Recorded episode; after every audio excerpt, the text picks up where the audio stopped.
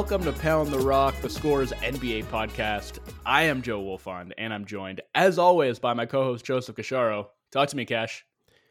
What a morning in basketball here in Toronto. Joe Wolfond, we found out that 2019 NBA champion, 2020 Coach of the Year, right? Nick Nurse is out of a job, although he won't be for long. Pretty, pretty stunning stuff. Plus, we've got some great playoff basketball to talk about. Where do you want to start? You're the host today.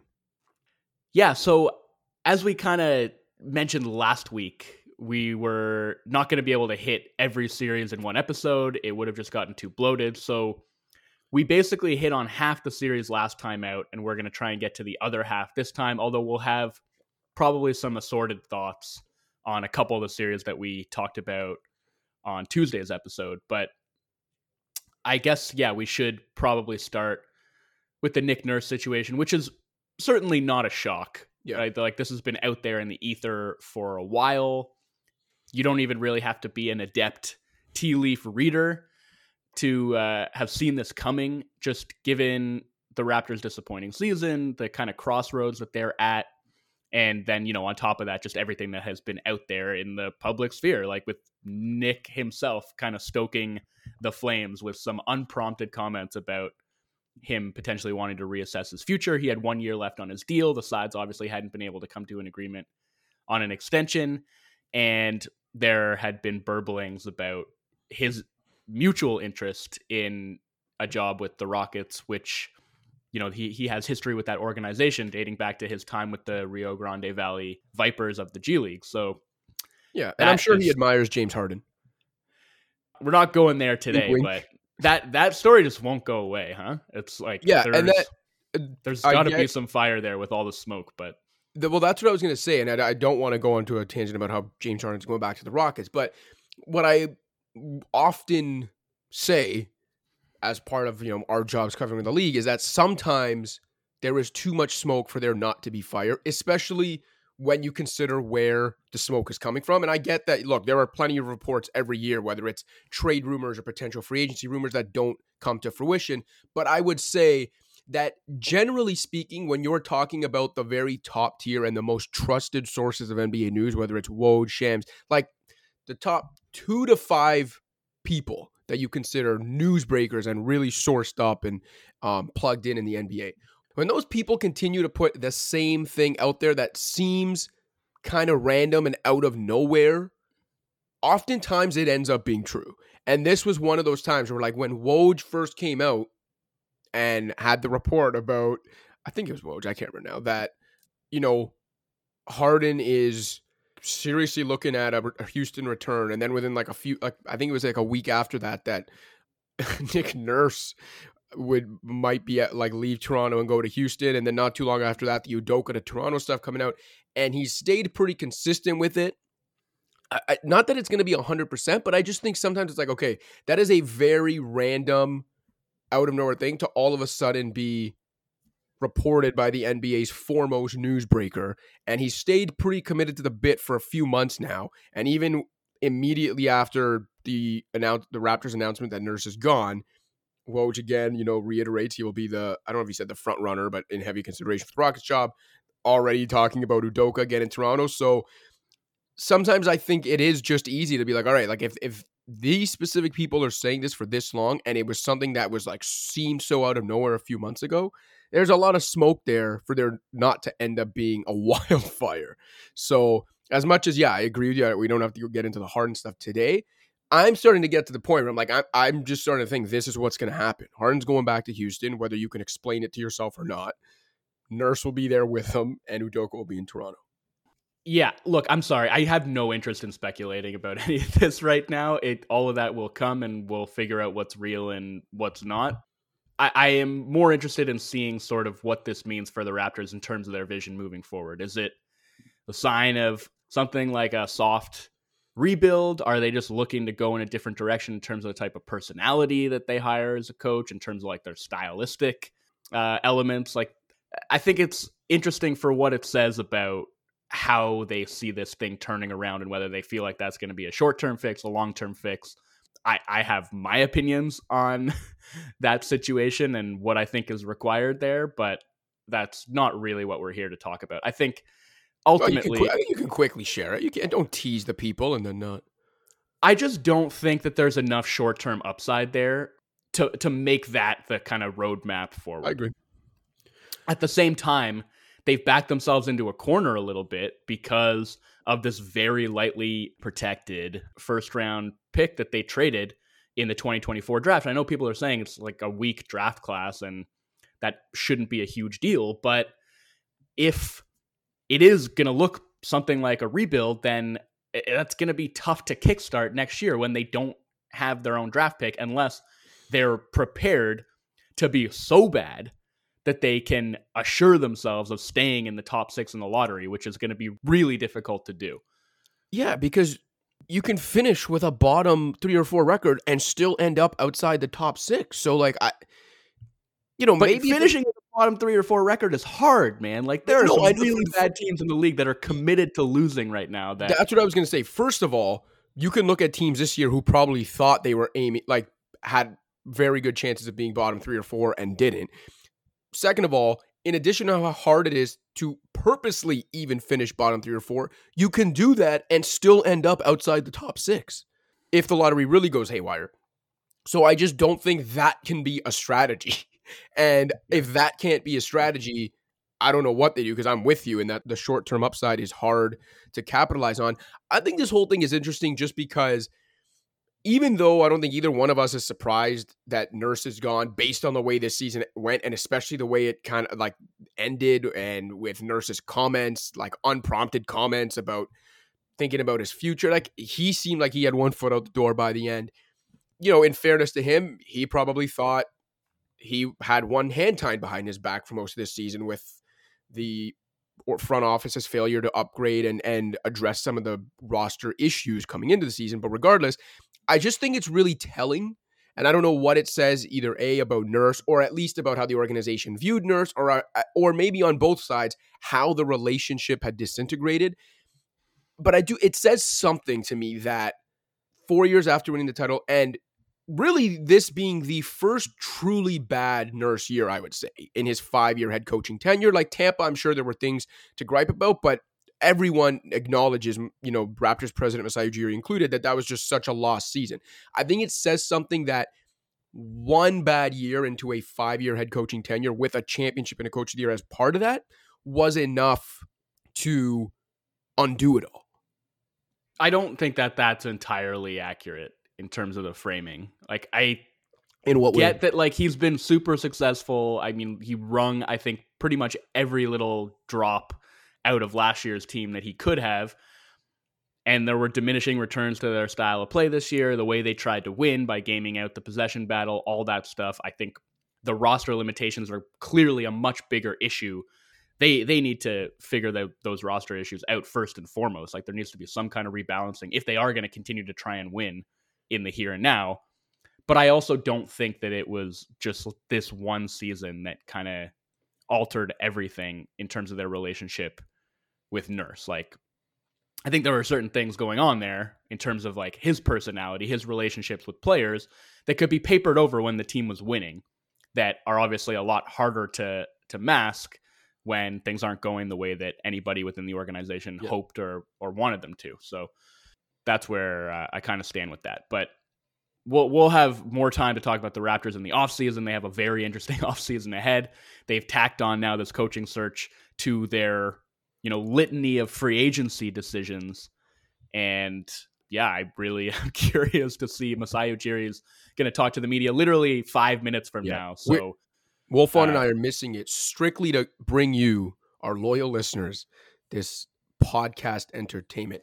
Last thing i'll say and it's not necessarily even nurse specific or raptor specific but reminder number 5382 that if you're an nba fan or a sports fan in general enjoy the good times when you're in them, man, because success in general, but in pro sports especially, and in the NBA especially these days, is so fleeting.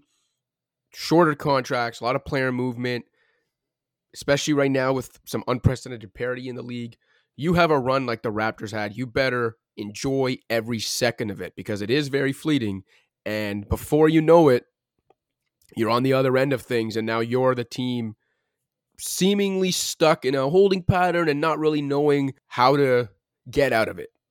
And there's other teams quickly passing you by. And a couple years ago, three years ago, heck, even last year, the Raptors are still one of the league's darlings and and you know most successful franchises over the last decade. Not saying that can't continue, but it's a lot harder to pull off now. And not okay. just for Raptors fans, all all fans enjoy success and the good times when you're in them.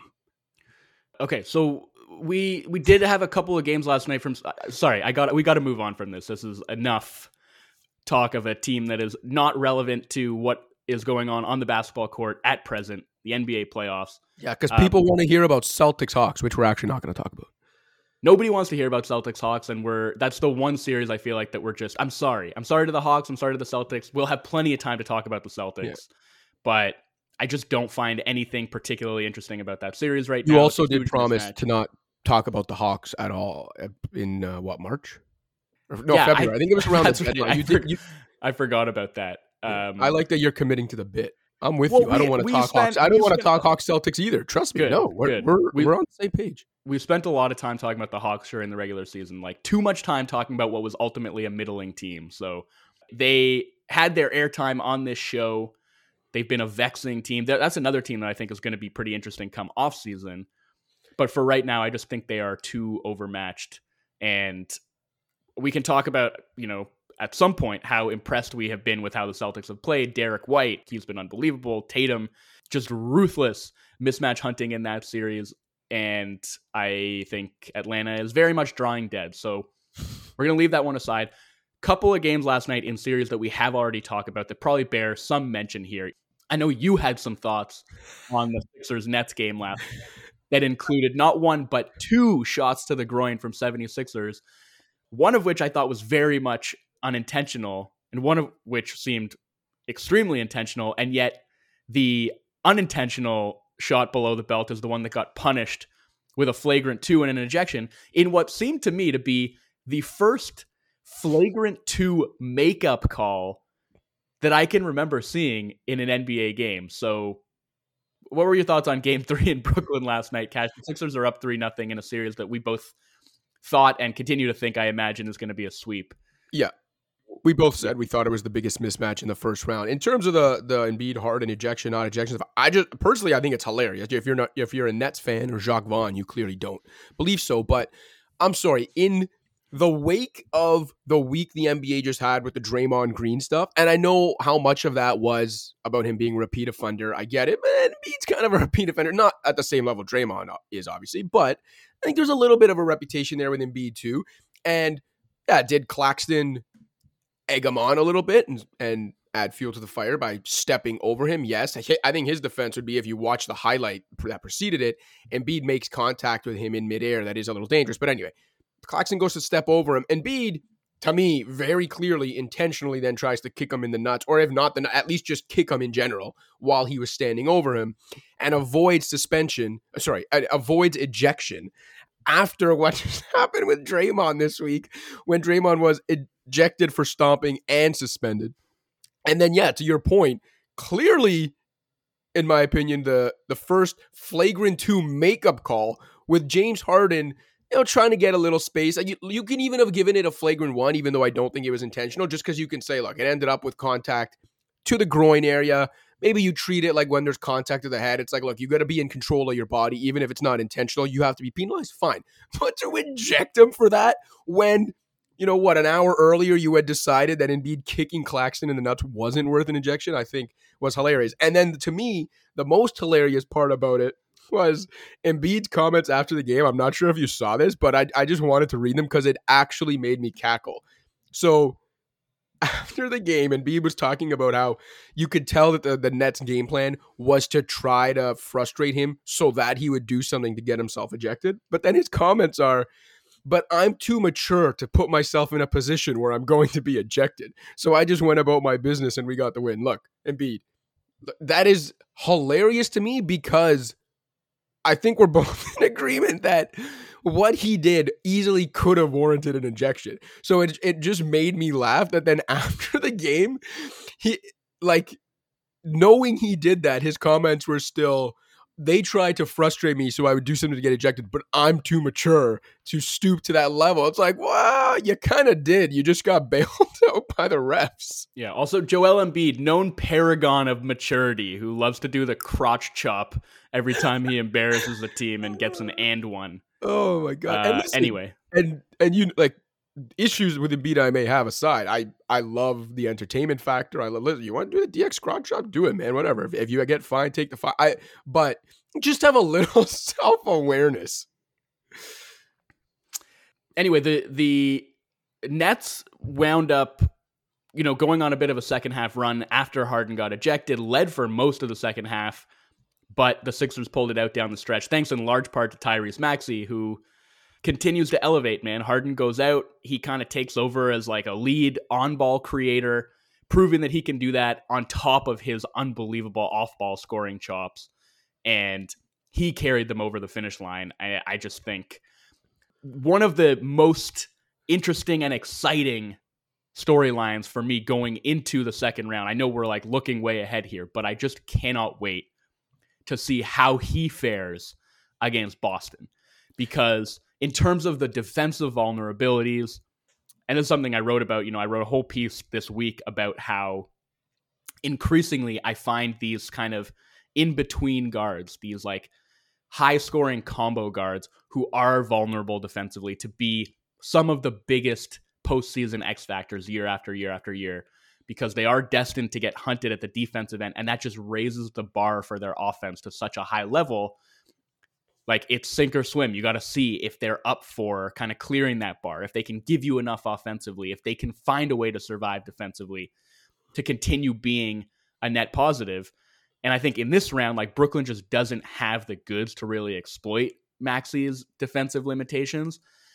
And I also think like they're they're a defensively versatile team, but especially in terms of the way that they are defending Joel Embiid and Maxey being, as we've said in the past, designed in a lab essentially to be a, a second side, side attacker who's like destroying scrambling defenses when they're forced to be put in rotation.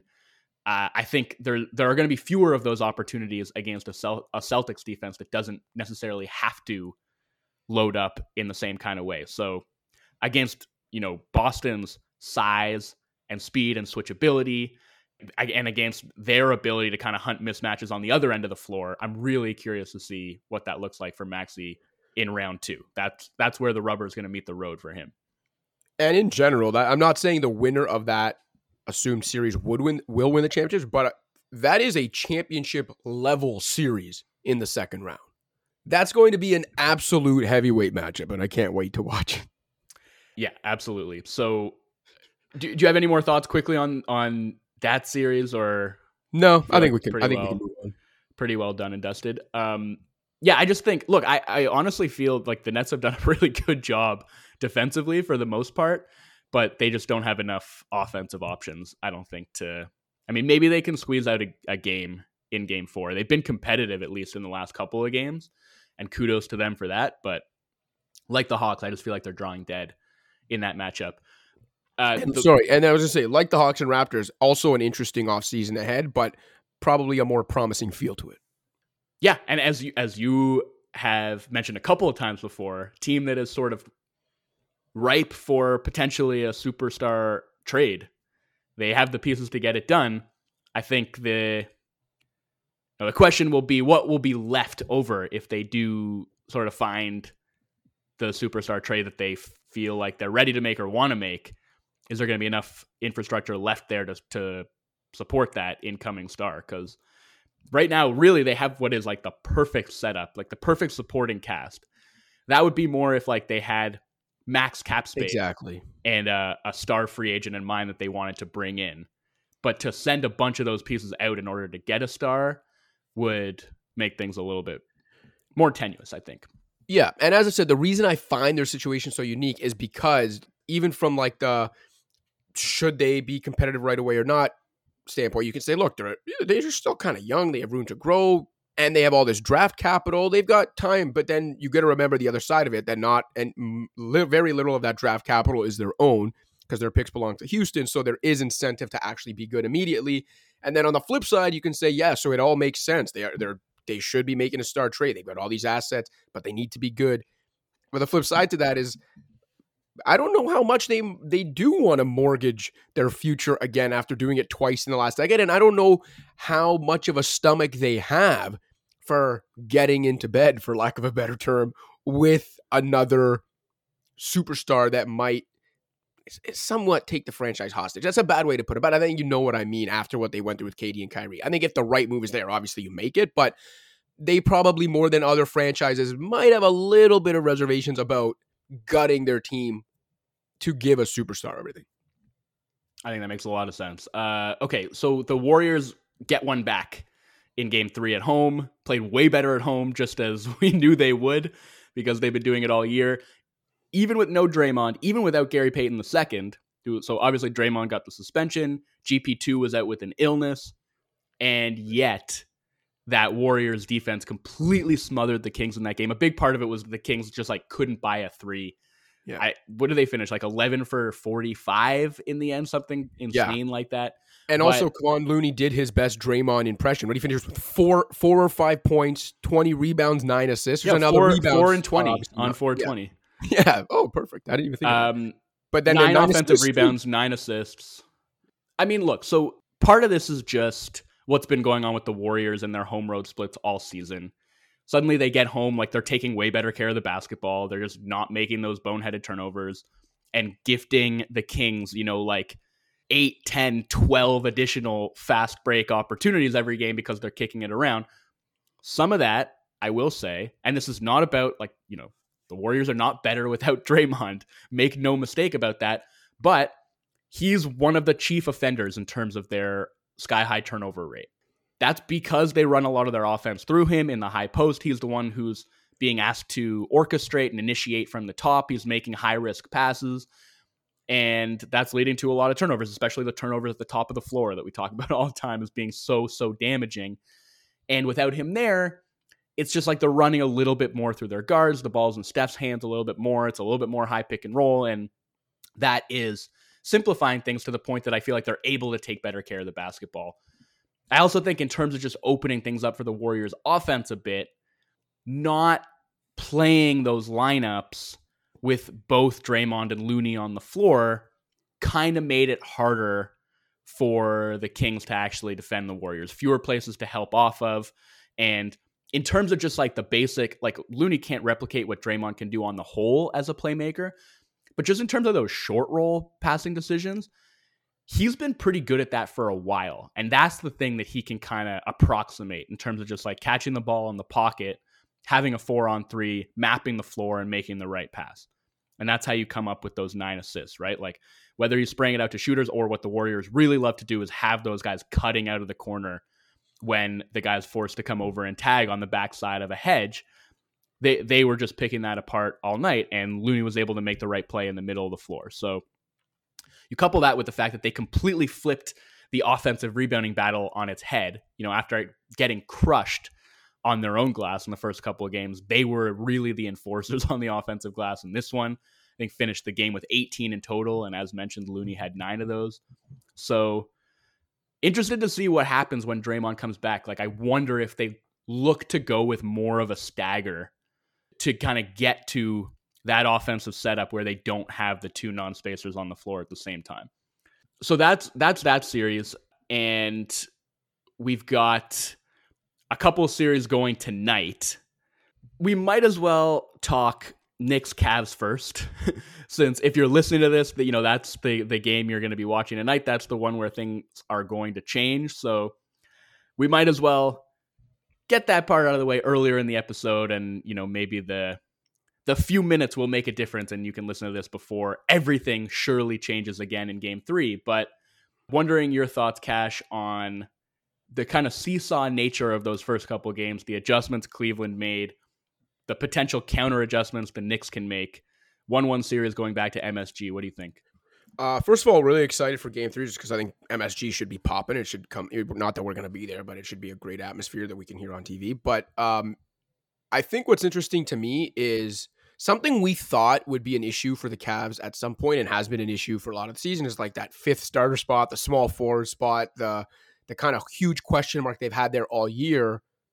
Beside this very high level elite big four, like our top four, I thought it would be a problem for them. It would catch up to them and would be the reason, you know, they couldn't compete with the Boston's, the Milwaukee's, Philly probably. But I don't know if I thought it would be this much of an issue immediately, like in the first round against a team like the Knicks. And very quickly, it was an issue to the point where Okoro starts the first two games. Did he even make it to? I don't think he played. He played two minutes and forty-seven. He played less than three minutes of game 2 mm-hmm. and the Cavs found success with LeVert. obviously, he also just had, you know, a, a, crazy game. I don't know how much the Cavs can expect with 27 points in 30 to 40 minutes from LeVert, but LeVert, Danny Green, who, in case people forgot, is on the Cleveland Cavaliers now and is giving them something.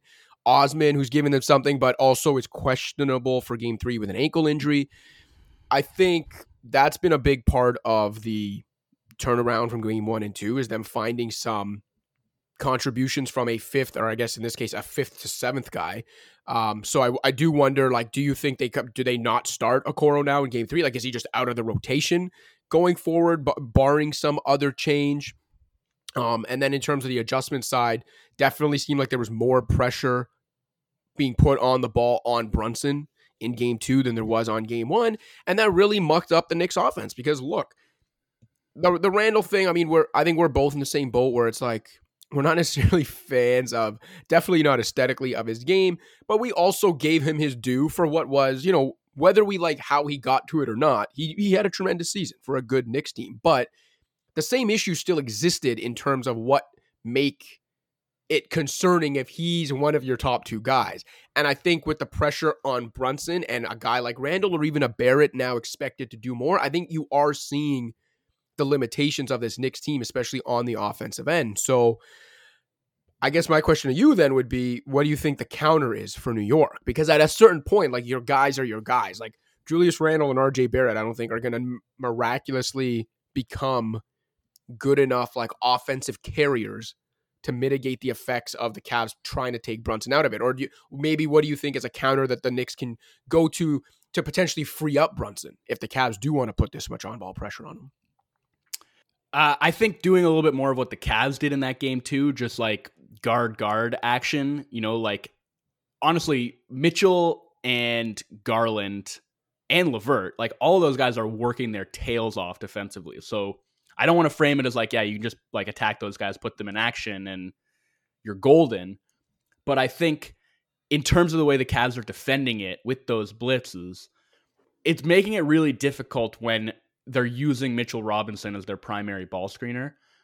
Because to take it back to another conversation we had a few weeks back, like you may remember this, our listeners may remember, we were having a conversation that I wound up spinning into a story just about how across the league, I was seeing all of these guys, even centers in what you would deem to be like the screen and dive mold, building out their ball skills and specifically like their playmaking skills. And that I, I was mentioning that in relation to like Jarrett Allen and Nick Claxton.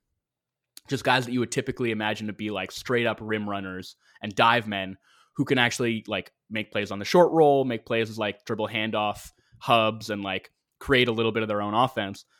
And in the piece that I wound up writing about it, I spotlighted guys who haven't been able to build out those skills. And one of them was Mitchell Robinson. And I think what we saw a few times in that game is like if he is the release valve, everything is just stalling out. You're not getting any of the advantage playing on the backside of the trap, even when you break it, and should have a four on three because those windows close so fast. And if you're not processing it quickly, if you're not making those decisions fast enough, then the advantage completely disappears and it's just a reset and you've taken all this time off the clock and suddenly you're up against it and the possession comes down to like a Randle ISO or a Barrett ISO. Like th- that became a big issue. So I think just focusing more maybe on doing some of the guard guard actions, maybe using Randle more as a ball screener, or if you want to use Mitchell Robinson, you can go with a little bit more of like uh, what's called a roll and replace, where you can have Robinson set the screen. He's still diving to the rim, but he's not actually the release valve for the pass out of the trap. Randle is lifting to like around the nail area. And so you're still getting the roll with Mitchell Robinson, but then it's Randle who's actually catching the ball with the ability to make the play in space.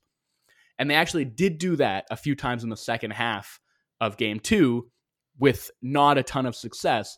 But I think that's, you can find ways to kind of mitigate Robinson's inability to be like a connective playmaker. So I, there are a few ways they can do that, and I expect them to be better. But like to your point, it's also about the other guys being able to like pick up some of the slack. And Barrett is a huge one. He is six for 25 from the field in the first two games of this series. Like, there's so much talk about, you know, the Knicks being able to help off of Okoro, helping way off of him in the strong side corner, just completely mucking up all the middle pick and rolls that the Cavs tried to run. And that sort of, I'm not saying it ignored the fact, but like it, it overshadowed the fact that like man, the, the Knicks have a bunch of wings that the Cavs can help off of too, and none more so than Barrett right now. And so if he continues to be unable to, you know, not only shoot the ball, but like attack advantage, you know, catch the ball against a rotating defense and like make really decisive moves, get to the rim and finish there, that's going to be a huge issue. And that's going to force the Knicks, I think, to scale back his minutes and roll with like Hart, Quentin Grimes, like those guys aren't exactly knockdown shooters either, but they are decisive. And when they catch the ball, it's like they can be on top of the rim in a second because of how well they're able to, you know, attack closeouts, put the ball on the floor, operate with a lot of pace in the half court. And then Quickley as well, right? Who I picked him as six man of the year during the regular season. He's been awful through these first couple of games. And he's a, a huge and crucial potential release valve as well that needs to bring again a lot of that pace in the half court. They fed off of that during the regular season, and that just hasn't been there in these first couple of games. So I kind of do expect those guys to play better at home. I expect the Knicks offense to look a lot better in game three than it looked in game two. But this is a rock fight, man, with a lot of these adjustments and counter adjustments. Like to your question, I sort of do expect Okoro to keep starting. Like I, I, expect him to start in game three. If it's another rough one for him where the you know he can't punish the Knicks for how aggressively they're helping off of him, that might be it. But I don't think LeVert was amazing in game two, but we know he runs hot and cold. Yeah. Right. Yeah. And I don't think they have just like found the answer to this issue because I still think Okoro is their best individual option to throw at Brunson and I, you know, if LeVert's not giving you the kind of offense he gave you in that game, which he just not, he's just not going to give you every single time, then uh, they're going to wind up back where they started, where, you know, it's like, can we survive offensively with Okoro on the floor? Can we survive defensively if it's Cedi Osman and he's like our primary on Brunson? Any way you slice it, it's kind of not ideal, but I do think they obviously looked a lot better with LeVert out there not just able to space the floor better for them, but able to be the screener in pick and roll because that that's what the Cavs did, right? Like they just ran pick and roll at Brunson almost every time down. They put him in action. The Knicks are hedging that to try and stay out of the switch, and the Cavs were playing out of that, and like that's how they really got going. Like Garland, especially, popped off after a quiet game one, and you know I thought I thought it was great. The Cavs made it a point to get him going and make him more central to the offense. Like Mitchell really took a back seat and allowed that to happen. He finished with 13 assists and only 13 shooting possessions, I think, in the game. I think he deserves a lot of credit for for making that adjustment to to help get his backcourt mate going. So yeah, we, we saw they had a ton of success with the small, small actions, and and maybe the Knicks will lean harder on that too. Let's take a break there. We'll come back. We'll talk a little bit about Kawhi Leonard, about Suns Clippers, and a bit about Nuggets Wolves. What's up, Pound the Rock listeners? Just a friendly reminder to rate, review, and subscribe to the show on iTunes, SoundCloud, Stitcher, Spotify, or wherever else you get your podcasts. You can also check out the Score's Fantasy Football podcast with Justin Boone. And in case you haven't already, download the Score app, available on iPhone and Android. That's where you can find all of our feature content, as well as live scores, updates, and breaking news. And don't forget to check out the Score's YouTube page for an informative yet lighthearted dive into the sports world's trending topics. Now back to the show. Okay, Cash, we want to try and get out of here in under an hour. So let's see how quickly we can get through these other two series in the West. Obviously, just a huge bummer that Kawhi, after looking like peak playoff Kawhi through games one and two, was unable to play in game three due to a knee sprain, a knee Yeah. strain. What was the No, diagnosis? I think it was a sprain and a sprain. not on the same not the same leg that he tore the ACL on. Right. But I guess that would make it the same leg that he had the quad ten- tendinopathy, Tendinopathy. right? I don't know. I've- I've lost track. of Kawhi. As I tweeted yesterday, the the Kawhi PG era Clippers or the Clippers in general are like the Luke Wilson's character in Anchorman when he's already missing one arm and then a grizzly bear bites his other arm off. And uh, and he says, This is getting to be goddamn ridiculous. That really is the Clippers in the Kawhi PG era because man, how many times can one or both of these guys get hurt? Like it's it's really insane. And it, it is a like, yeah, you said it, it's a bummer because Can we know, just take a second jo- to marvel at that performance that Kawhi put together in game game- two on a he sprained knee? Right, because he apparently suffered the injury in game one and played through it in game two. So yeah, like it uh man, it's it's just ridiculous. His excellence had given them a chance in a series without Paul George against the team that a lot of people think is the championship favorite.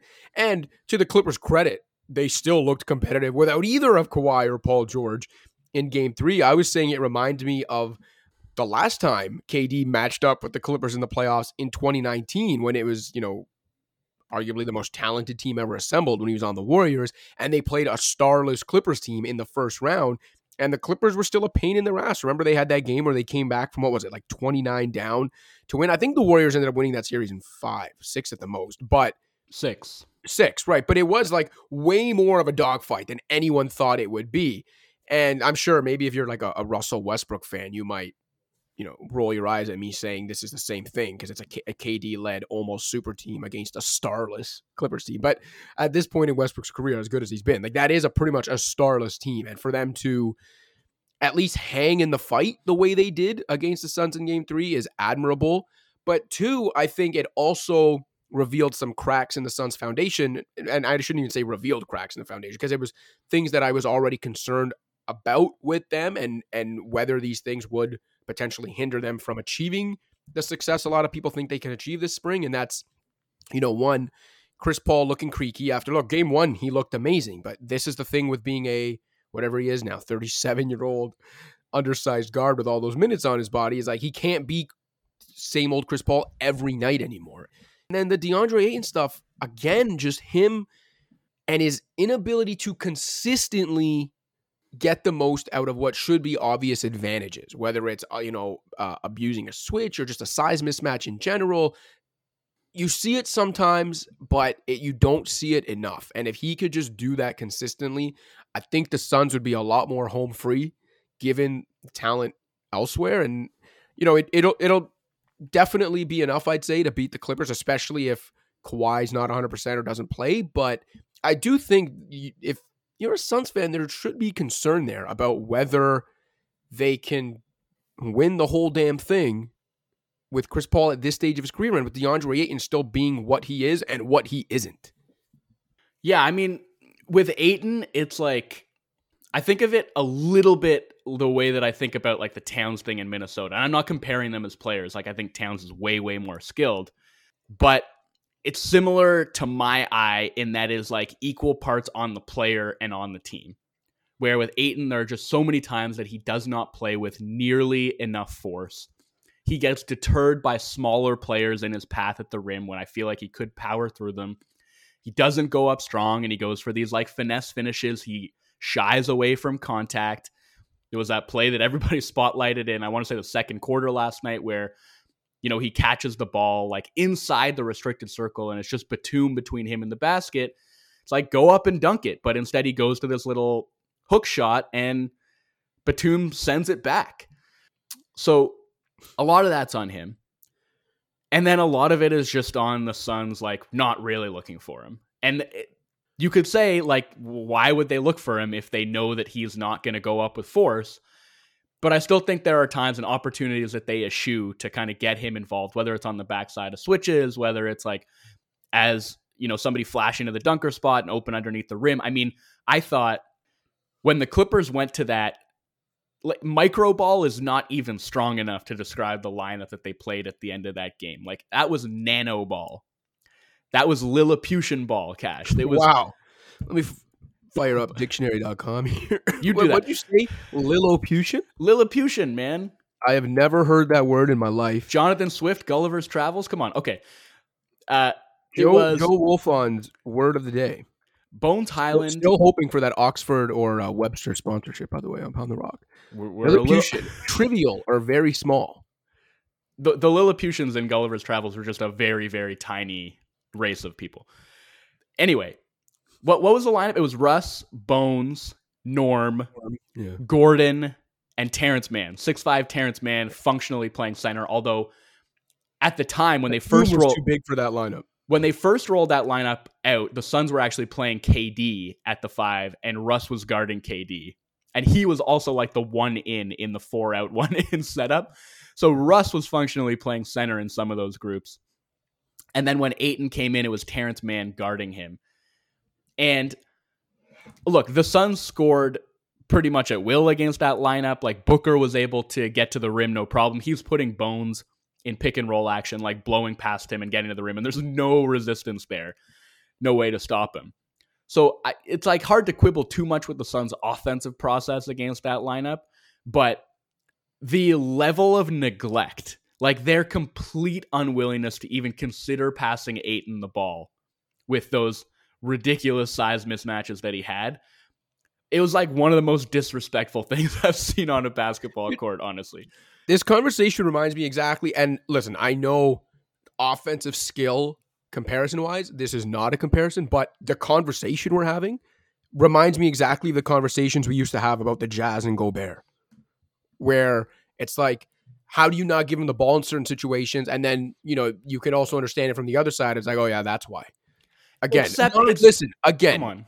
Ayton is way more offensively skilled than Rudy Gobert. Yes. But I'm saying, does the conversation not remind you of ones we had with Gobert and the Jazz? Like, No, the conversation does, but the point about Ayton being way, way more skilled offensively than Gobert maybe matters. that just makes it more frustrating then. Because get the job, the damn job done, DeAndre. but there's only so much he can. He's not bringing the ball up the floor. Like somebody has to pass it to him at a certain point in time.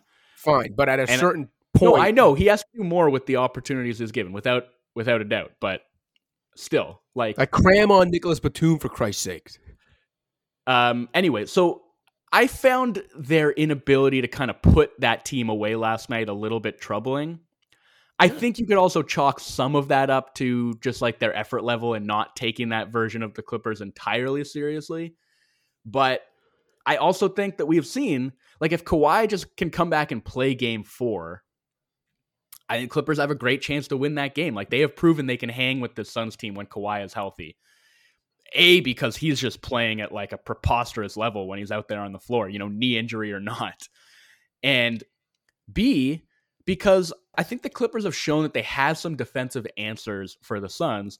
And some of the things that we talked about and worried about with the Suns team have shown through. Not as much last game, because in terms of like, say, shot profile, like that's one thing we pointed to. And in game one, when Phoenix lost, it was 19 threes against like 57 mid-range jump shot attempts. That was a problem. In in game 3 last night, they got up to 27 threes. They were getting a lot more in the paint and you know the the lineup that the Clippers rolled out to finish that game had a lot to do with it, but more threes, 46 free throw attempts like that that wasn't as big of an issue and then like defensive rebounding which was also an issue for them in game 1 was not at all an issue for them in game 3. So you know, Kawhi being there obviously changes the math on a lot of that stuff. But in terms of like the the areas that we spotlighted that could ultimately prove to be the Suns' undoing, whether it's in this round or later in the playoffs, shot profile, defensive rebounding, depth, the Chris Paul stuff that you mentioned, like his inability to be a consistent scoring threat, I think is going to be a problem at some point in the postseason. And we've already sort of seen that happen at points in this series. But uh, what, what among those things is worrying you most right now? The shot profile, and this is something I wrote about last week when I did. You had done the piece about um, like a concerning thing about the East's top four teams heading into the mm. playoffs. I did a similar piece for the West, one potentially fatal flaw for seven West contenders. I thought it ran that deep, but for Phoenix, and look, it's something you've mentioned before this season too, is their inability to get to the rim. That was before they got KD. So their shot profile, their inability to get to the rim, is what worries me because look, I get the fact that what would be what would be a really troubling shot profile for the average team or even uh, the average a good team is a lot less concerning for the Suns who can make that shot profile turn into a scorching shot chart because they have Kevin Durant, Devin Booker, and Chris Paul, three of the greatest shooters, pull up shooters, mid range shooters we've ever seen. But uh, you do have to be able to get the e- like easy stuff too. And the thing that I think makes the Suns unique is that it's not just their inability to get to the rim, it's also that they don't really balance it with three point volume. It is so mid range heavy. And even great shooters are going to have off nights. They'll miss three or four in a row. Like, it's not. I don't care how good of a shooter you are, even when you have Kevin Durant, Chris Paul, and Devin Booker, you're liable to some shooting slumps if you're relying solely or almost solely on mid range jumpers. Like, less than 26%, a league worst 25.9% of Phoenix's field goal attempts came at the rim, and they were also bottom 10 in three point attempt rate. And I know people might say, well, look, like the Warriors were a jump shot happy team. They won the title. They just won it last year. They finished close to the bottom in rim frequency last year. One, even the Warriors got to the rim more than 30% of the time last year. And two, the obvious answer to that is they also are one of the greatest three point shooting teams ever. And so, yeah, while they are a very jump shot reliant team, they are also benefiting from the extra value of three pointers as part of that jump shot heavy shot profile. And the Suns don't really do that. So I just think, as great as their mid range shooters are, and the fact that like no team could get as far as Phoenix can get with the same shot profile it is still concerning. And especially in the year 2023, it makes it so that you need to be nearly perfect in what you do to overcome some of the math issues. And Chris Paul not being quite the same Chris Paul is also part of that because he's not quite as automatic as he once was. Yeah, although on the flip side, Devin Booker is like more yes, automatic he, than dude. He's been maybe the best player in the playoffs so far. Well, I don't know about that. I, I would honestly, I would give that nod to Kawhi. When yeah, no, fair point. I'd give it to Kawhi. Um, which is yeah. I mean, look, if again, if he can come back and play the rest of the series, the Clippers have a fighting chance here. I think the defensive strategy, which is like they haven't deployed all the time, but like they started out the series going that way, and like you know they've shifted in and out of it at various points. But like having him guard Ayton and putting Zubac on Torrey Craig, who the Suns started like that sort of leads into my point about their depth and why that's maybe been the biggest issue to me. Torrey Craig's actually been awesome. I think he's hit like maybe I want to say 10 threes through these first 3 games. So that has helped to make that strategy not as viable for the Clippers, but he's not going to keep shooting the ball that way and I'm curious about this because their conundrum is like not that different from the Cavs conundrum in terms of that fifth starter spot. But they put Zubac on Craig, Kawhi on Ayton, that allows them to sort of switch the pick and roll actions with Ayton. You know, Ayton, I mean, we talked about how he doesn't play with enough force against like much smaller defenders even than Kawhi. So I thought that was an interesting adjustment, like having Russ guard KD for long stretches, and obviously he's doing that with help. But I can't say enough about how good Russ has been on this series, especially yeah. on the defensive side of the ball. Like this is some of the best defense I've seen him play, period. Like, not just late career, but like his entire career. He's been so disruptive mm-hmm. playing with with so much focus and energy. I'm honestly shocked. Like I watching Russ this series and how well he sort of fit in in LA, not LA, in with the Clippers yeah. has been one of the joys of the playoffs so far. Yeah. And I think the great thing with Russ when he is this locked in defensively, which this might be the first time he's ever been this locked in defensively, is that because he is still such an athletic freak, even at his age and with the miles on his body, he combines like right now he's playing just sound defense everywhere, right? But he combines that great sound like positional defense with some really impressive and jaw-dropping defensive plays that you'll remember too, like the end of game 1 when he made that just insane defensive play on Booker at the end. Like he's one of the few guys who can make those kinds of plays. Like the ability like to get that block on Booker, to throw to get to the ball first after that, throw it off him. It's just uh it's entertaining to watch. And yeah, I, I'm with you. It's been one of the most pleasant, so probably the most pleasant surprise of the playoffs so far is the ferocity with which Russell Westbrook is defending Yeah. and how entertaining he's made that look. Uh, real quick note too, just on the what I was talking about with the shot profile. Unsurprisingly, obviously, uh, the Suns so far through three games of the playoffs, just like in the regular season, have the worst location expected effective field goal percentage. Not surprising again, based on the shot profile. But you, you know, you look at the other teams in that mix. It's like them, Miami, Atlanta, Chicago. It's it's teams without Yeah. good offenses, and the Suns make it work because of who they employ. But at some point, Yeah, that that expected effective field goal percentage is just based on location and not taking into account the shooters who are actually taking the shots. So that's uh, not entirely representative of like the quality of shots for these particular Suns shooters, but 54% of their shots so far in the series have come from either the short mid range or the long mid range. That's by far the most in the league. The next highest playoff team right now is Miami at 45%.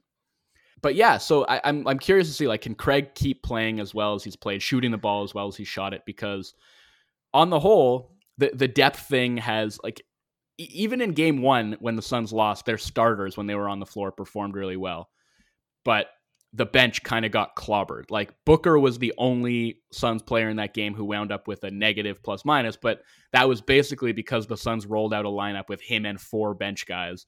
And so I- I'm still concerned about that. I'm still, you know, maybe a little bit concerned about the shot profile stuff and, you know, the the Chris Paul stuff, the defensive rebounding. Like there are certainly areas that are meriting some level of concern for the Suns if we're thinking about them as a, a team with championship aspirations, or even a team like that's going to be able to get out of this round if Kawhi can make it back and play the way he played in games one and two. Like this is certainly not going to be any kind of walkover for Phoenix the rest of the way. But uh, yeah, that's I, I think that's all I have on that series for now. Do you want to close it out with just a few minutes on Nuggets Wolves? yeah, let's do it. Uh, playoff Murray, you you know, one of the most we talked about how entertaining and pleasant it's been to watch Russell Westbrook defend. Really great to watch Jamal Murray on the offensive end. Uh, his return to the playoffs for the first time in three years after you know the injury robbed him of the 2021 playoffs, and then he sat out all of last year. And playoff Murray is back at it again. Just looks like an absolute star with the ball in his hands, shooting the ball. Um, I had joked that you know if you remember back in the day when he, when he was just a prospect, Andrew Wiggins was referred to as Maple Jordan, and I was saying that like playoff Murray is the real Maple Jordan because good lord, he's been great. Um, I think Jokic has been great, but it also feels like he's just kind of been cruising. I know a lot of people will say, well, like that's always what Jokic looks like, but I think especially in this series, it looks like like he still has a lot left in the tank if he needs to go to it, and it. I don't know. It just seems like he's been able to cruise while Murray has killed it, and while the Nuggets have mostly kept the Wolves at bay. I know Minnesota did put a scare into them in game two, came back from the big deficit. Denver held them off. The Wolves, I mean, Gobert was in drop for a good portion of Murray just absolutely torching them, which seemed a little ridiculous. He did start coming up a bit higher later, but I, it was probably too late by then. And I also don't know what else the Wolves can really do. Gordon has been great, and especially in game two, filling some minutes as like the backup five, I think is a nice decision from Malone. Maybe speaks a little bit more to the backup center depth in Denver too, but also to Aaron Gordon's versatility and how good he's been. Uh, Anthony Edwards was great in game two. He's got that dog in him, unlike the uh, Wolves' other star. What what other notes I have? You, you want to jump in here at any time, Wolf? On? Well, I think so. Like the the lack of good backup center option for Denver would be a lot more of an issue if Naz Reid was healthy. Like I wish we got to see a, a fully healthy Wolves team. I still don't think they would win the series or you know necessarily even be able to make it a super long series, but like I think it would be a whole lot more interesting obviously if the Wolves had their full complement of players and them not having Naz Reid off the bench to potentially punish that big vulnerability for Denver is, you know, sneakily a, a huge hindrance for them.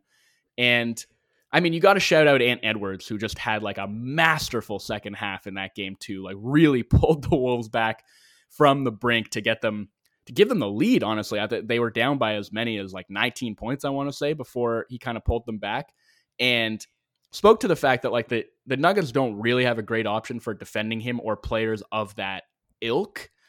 They have Gordon, but they were u- using him to guard Towns, and I think that's a better type of matchup for Gordon. And in terms of like their wing defenders, it's like you know KCP is great, you know, at the point of attack and navigating screens, but he doesn't really have the size or the athleticism to deal with somebody like Edwards. You know, Bruce Brown isn't really tall enough, I don't think, for that matchup. Neither is Jamal Murray.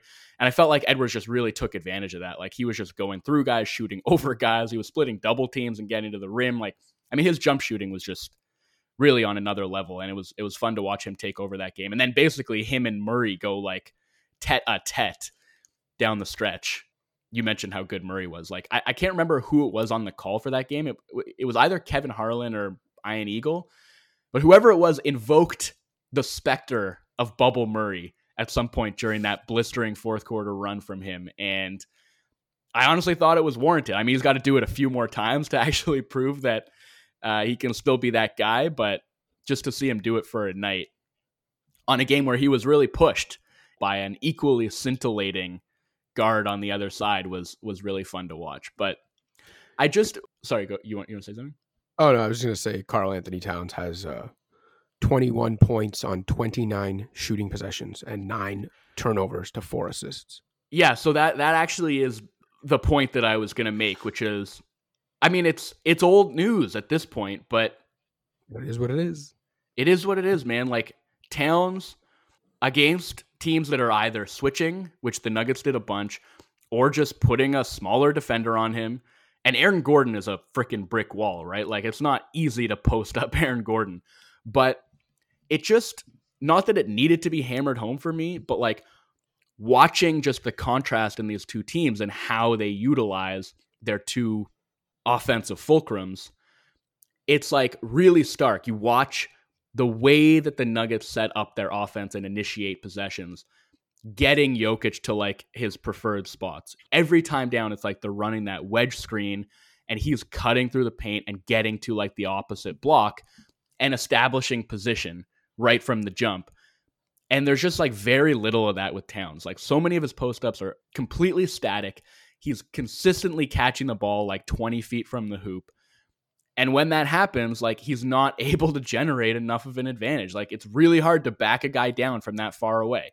And then you can try and turn around and face and maybe drive the ball or shoot over a guy, but like that's going to lead to a lot of low efficiency shots. That's also going to lead to a lot of Karl-Anthony Towns turnovers because as great as his ball skill is for a player of his size, having a seven footer try to dribble the ball from the three point line to the rim is still a really dangerous proposition. And I just think he needs to work harder. The Wolves need to work harder to get him deeper touches if that's how they want to establish him. And if not, then just use him more in the pick and pop game, have him spot up more, have him attack some closeouts. Like, don't run your offense as much through him because it's not working so that's that's where I'm at with Wolves Nuggets. I think the Wolves. Well, I I can see them taking a game at home. Yeah, okay. I think it'll be a gentleman's sweep. But again, I think this series will be a whole lot more interesting if they were fully healthy.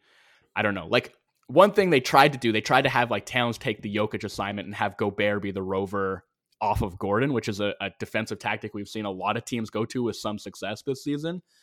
But it just didn't work. Eventually, they had to just shift Gobert onto Jokic because Towns couldn't do it.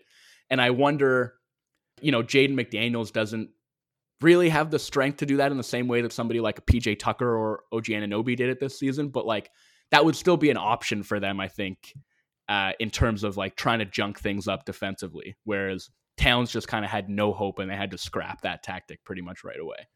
So just like another instance of how things could have been a little bit more interesting if Minnesota was healthy. But uh, that's all on that. That's all for this episode, I believe. I think we'll try to get uh, a couple episodes out again next week, just in the playoffs. So many things are happening and things are changing so fast that it it probably does behoove us to get multiple episodes out a week, but we'll see how that goes. Yeah, and I think we can just do make or miss and the next fan sh- the next fan shout out on our next episode. We already did it on uh, Tuesday. I think with two episodes a week, I think we can use one of the two to do make or miss and a fan shout out. That works for me, man. Uh, okay, so we'll leave you with that for the weekend. And uh, when we talk to you next, I'm sure all of this will have gone out the window. Everything will have changed. And that's what's so fun about the playoffs. We'll have a lot of new stuff to talk about. But for now, we're leaving you with this. Have a great weekend. We'll talk to you all soon. For Joseph Casciaro, I'm Joe Wolfond. Pound the Rock.